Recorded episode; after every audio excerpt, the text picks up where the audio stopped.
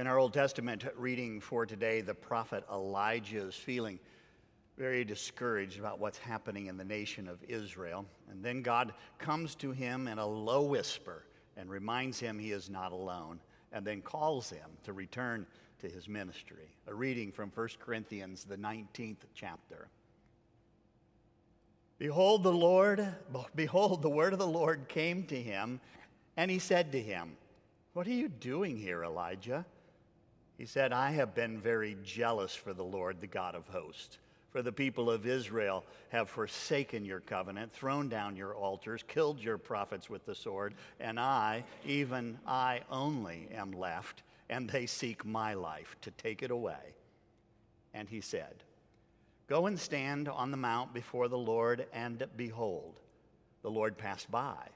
And a great strong wind tore the mountain and broke in pieces the rocks before the Lord but the Lord was not in the wind. And after the wind, an earthquake, but the Lord was not in the earthquake. And after the earthquake, a fire, but the Lord was not in the fire. And after the fire, the sound of a low whisper. And when Elijah heard it, he wrapped his face in his cloak and went out and stood at the entrance of the cave. And behold, there came a voice to him and said, What are you doing here, Elijah? And he said, I've been very jealous for the Lord, the God of hosts. For the people of Israel have forsaken your covenant. They've thrown down your altars and killed your prophets with the sword. And I, even I only, am left, and they seek my life to take it away. The Lord said to him, Go, return on your way to the wilderness of Damascus. And when you arrive, you shall anoint Hazael to be king over Syria, and Jehu the son of Nimshi you shall anoint to be king over Israel, and Elisha, Elisha the son of Shaphat of Abel Meholah you shall point, anoint to be prophet in your place.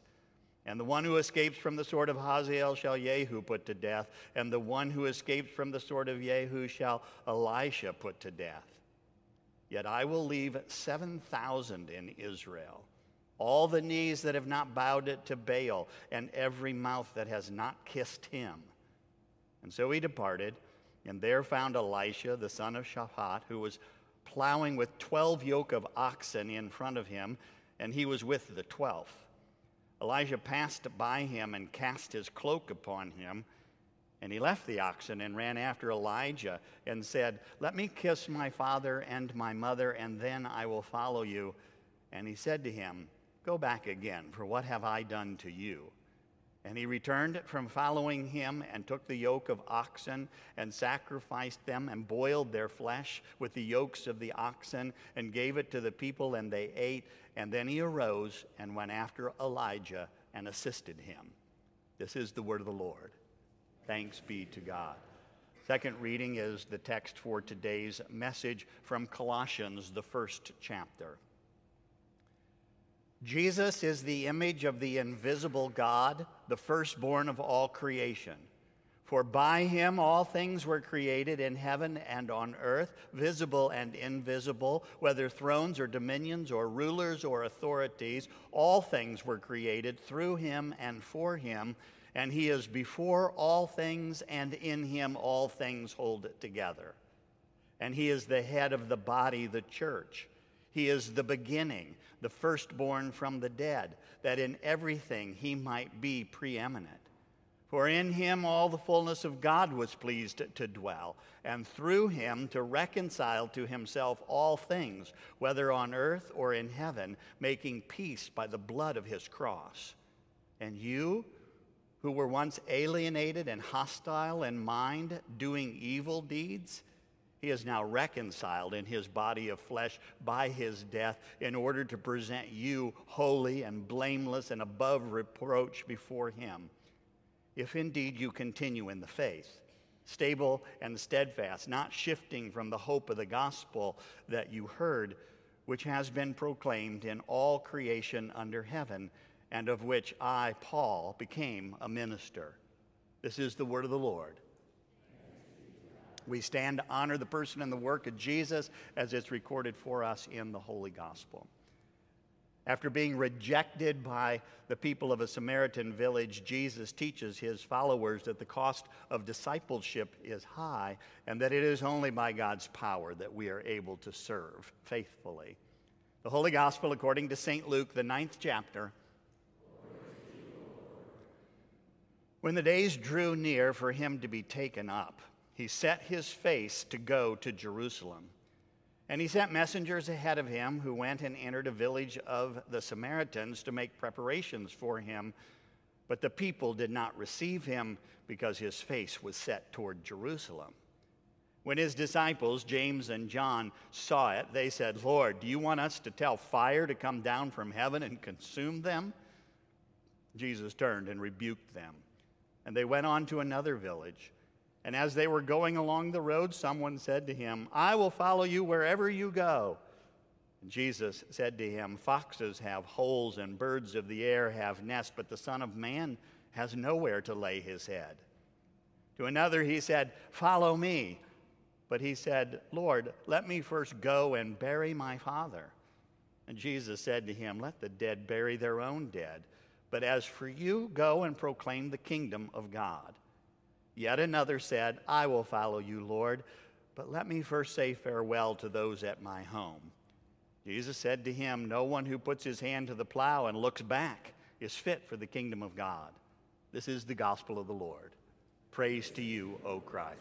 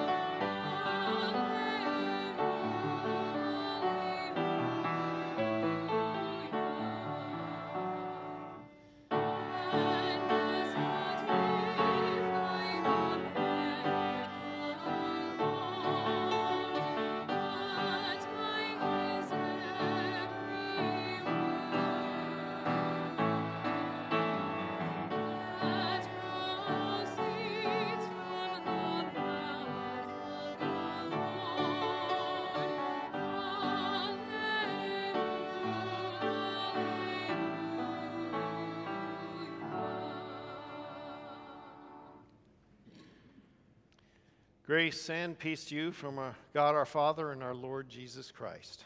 Amen.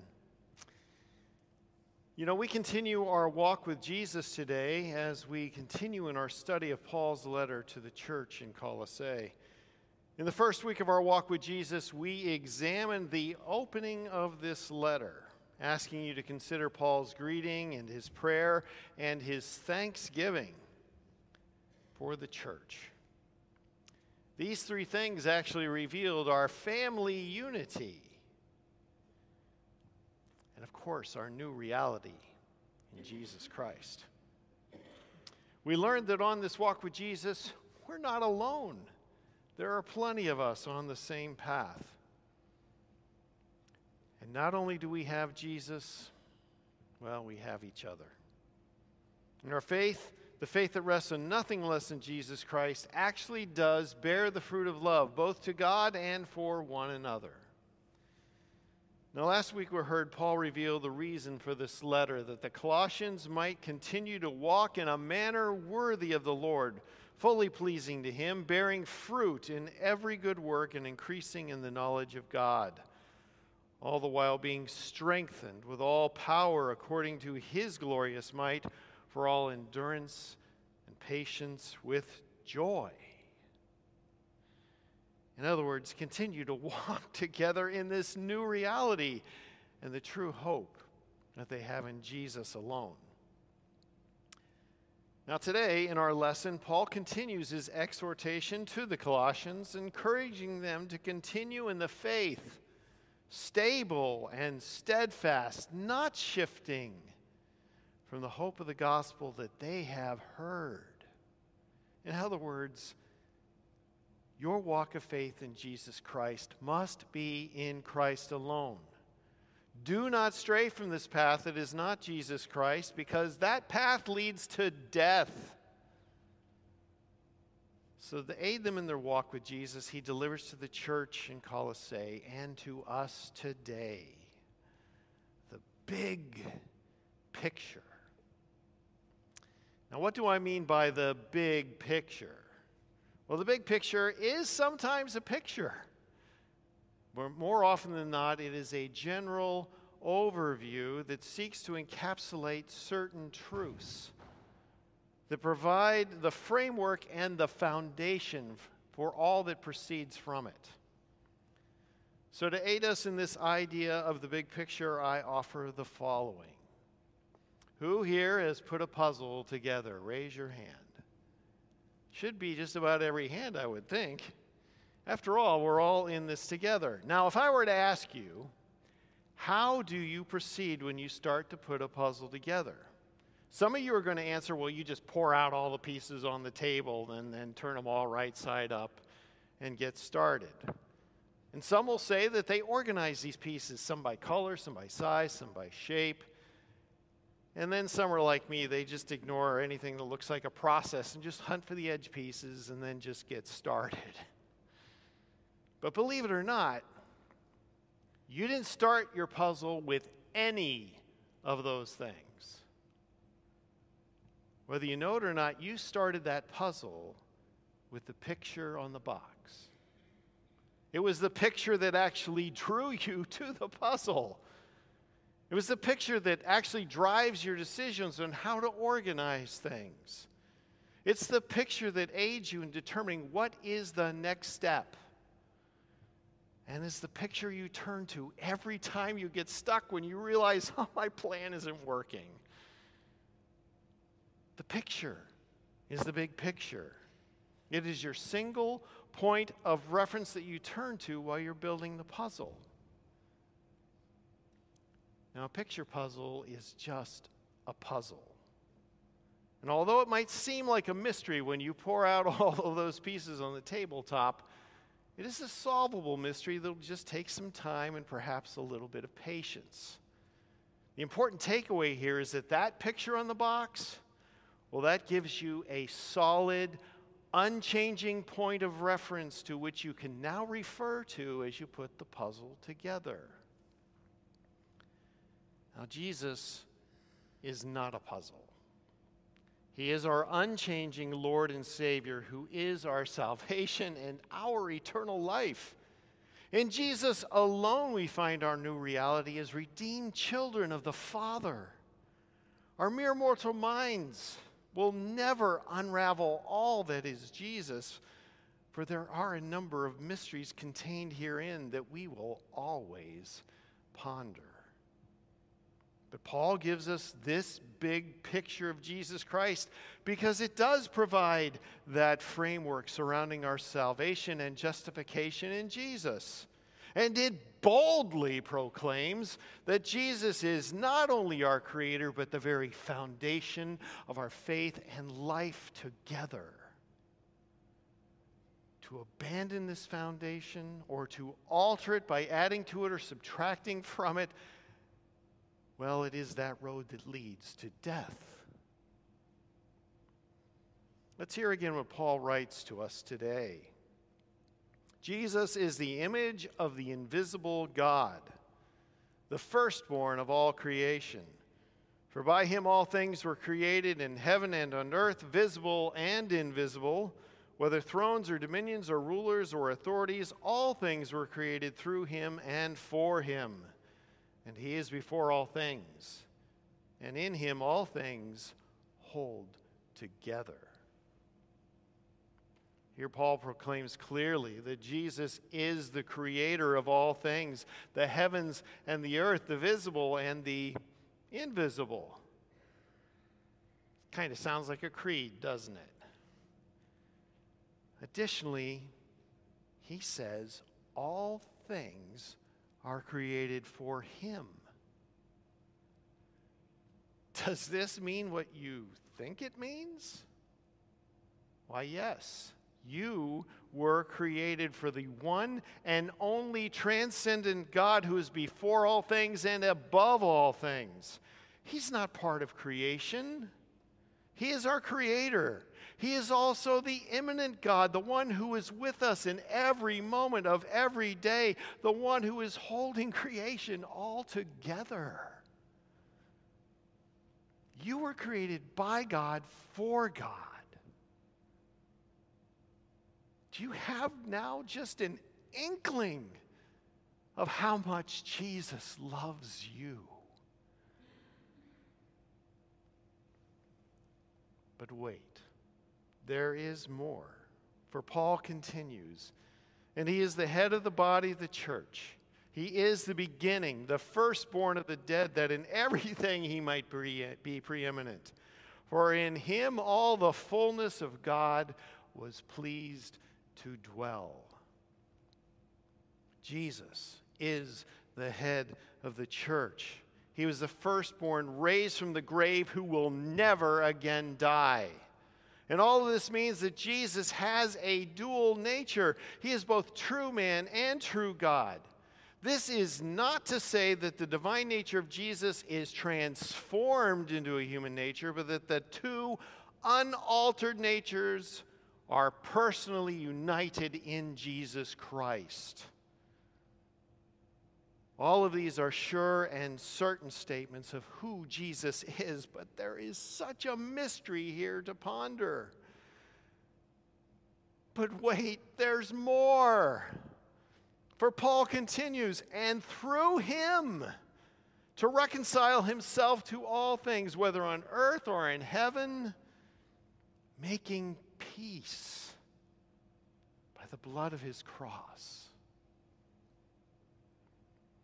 one simple verse, Paul reveals that Jesus has reconciled us to the Father. Therefore, since they now have it all from the one who created all for himself, they should walk on this path that is Jesus Christ and not depart from it. So, what is the reason for this big picture summary of Jesus? Well, it turns out this is the foundation of this entire letter.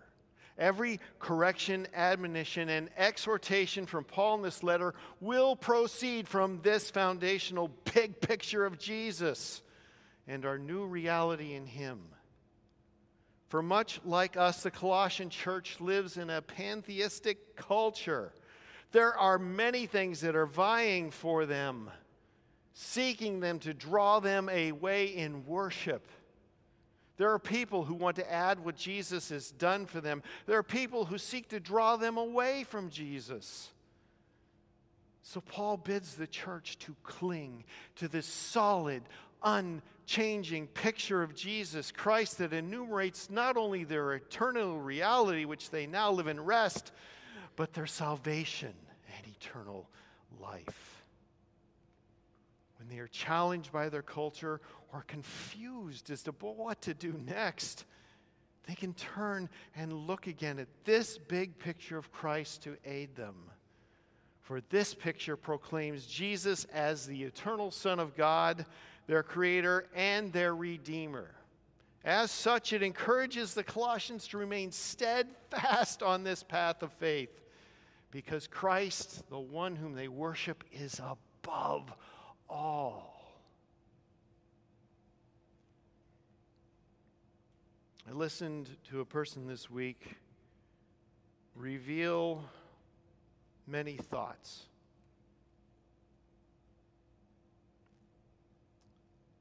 One that is probably encapsulate all of these thoughts together is that they thought they were living in two different worlds.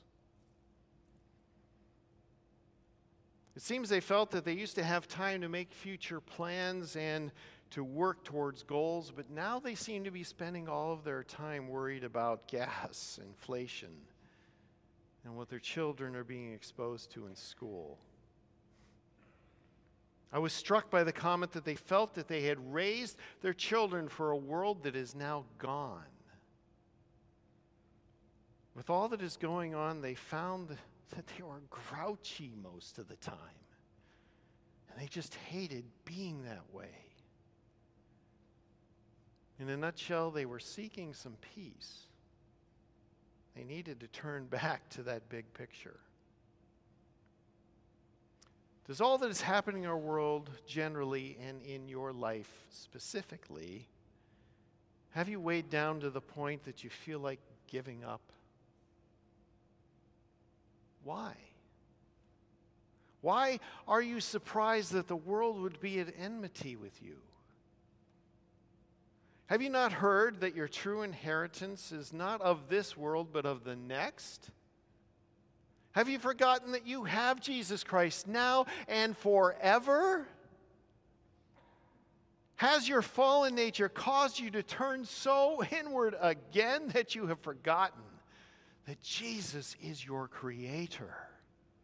He made you for himself. He loves you and has given his very life to redeem you from the grave, the body of death that is your sin.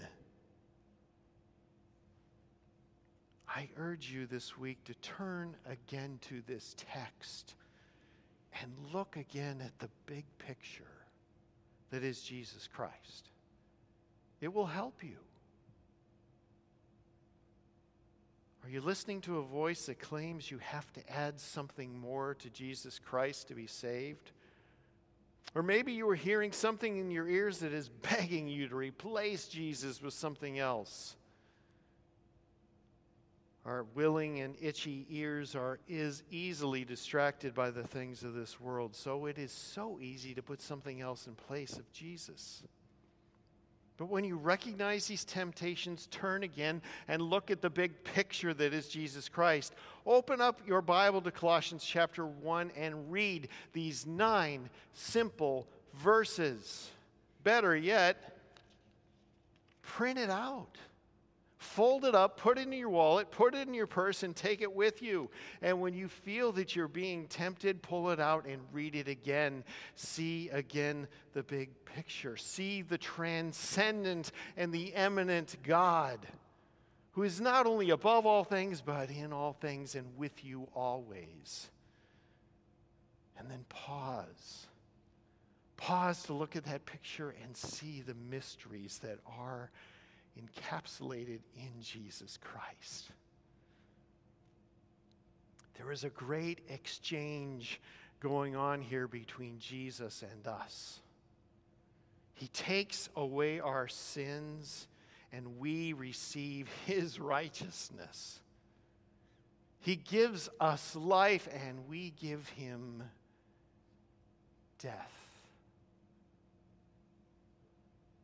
We spend much of our lives seeking peace, desiring peace, and working for peace, and those things are not bad. We should always be seeking, desiring, and working for peace. But our reality in Jesus Christ is that we have peace with God now. Nothing but Jesus gives us peace with the Father. Nothing else in this life needs to be added to Jesus Christ to make our righteousness before the Father more perfect. For Jesus is sufficient and complete. You heard it at the cross. It is finished. If you, like me, might be having trouble seeing that sometimes, or maybe even today, turn again and look at the big picture that Paul gives us. Be thankful for the mysteries that are found within this picture, for these mysteries will continue to draw you into his story and to remind you that it is only God Himself who could accomplish both your creation and your redemption. Now, as we continue our sermon series, Walking with Jesus, in this trip through Colossians, you will find yourself being drawn back again and again to this big picture of Jesus Christ that Paul has shared. And when you are, pause. Look again. Look again at your new reality in Jesus Christ. And then give thanks to God. Amen. Now, the peace that passes all understanding, keep your hearts and your minds in Christ Jesus. Amen.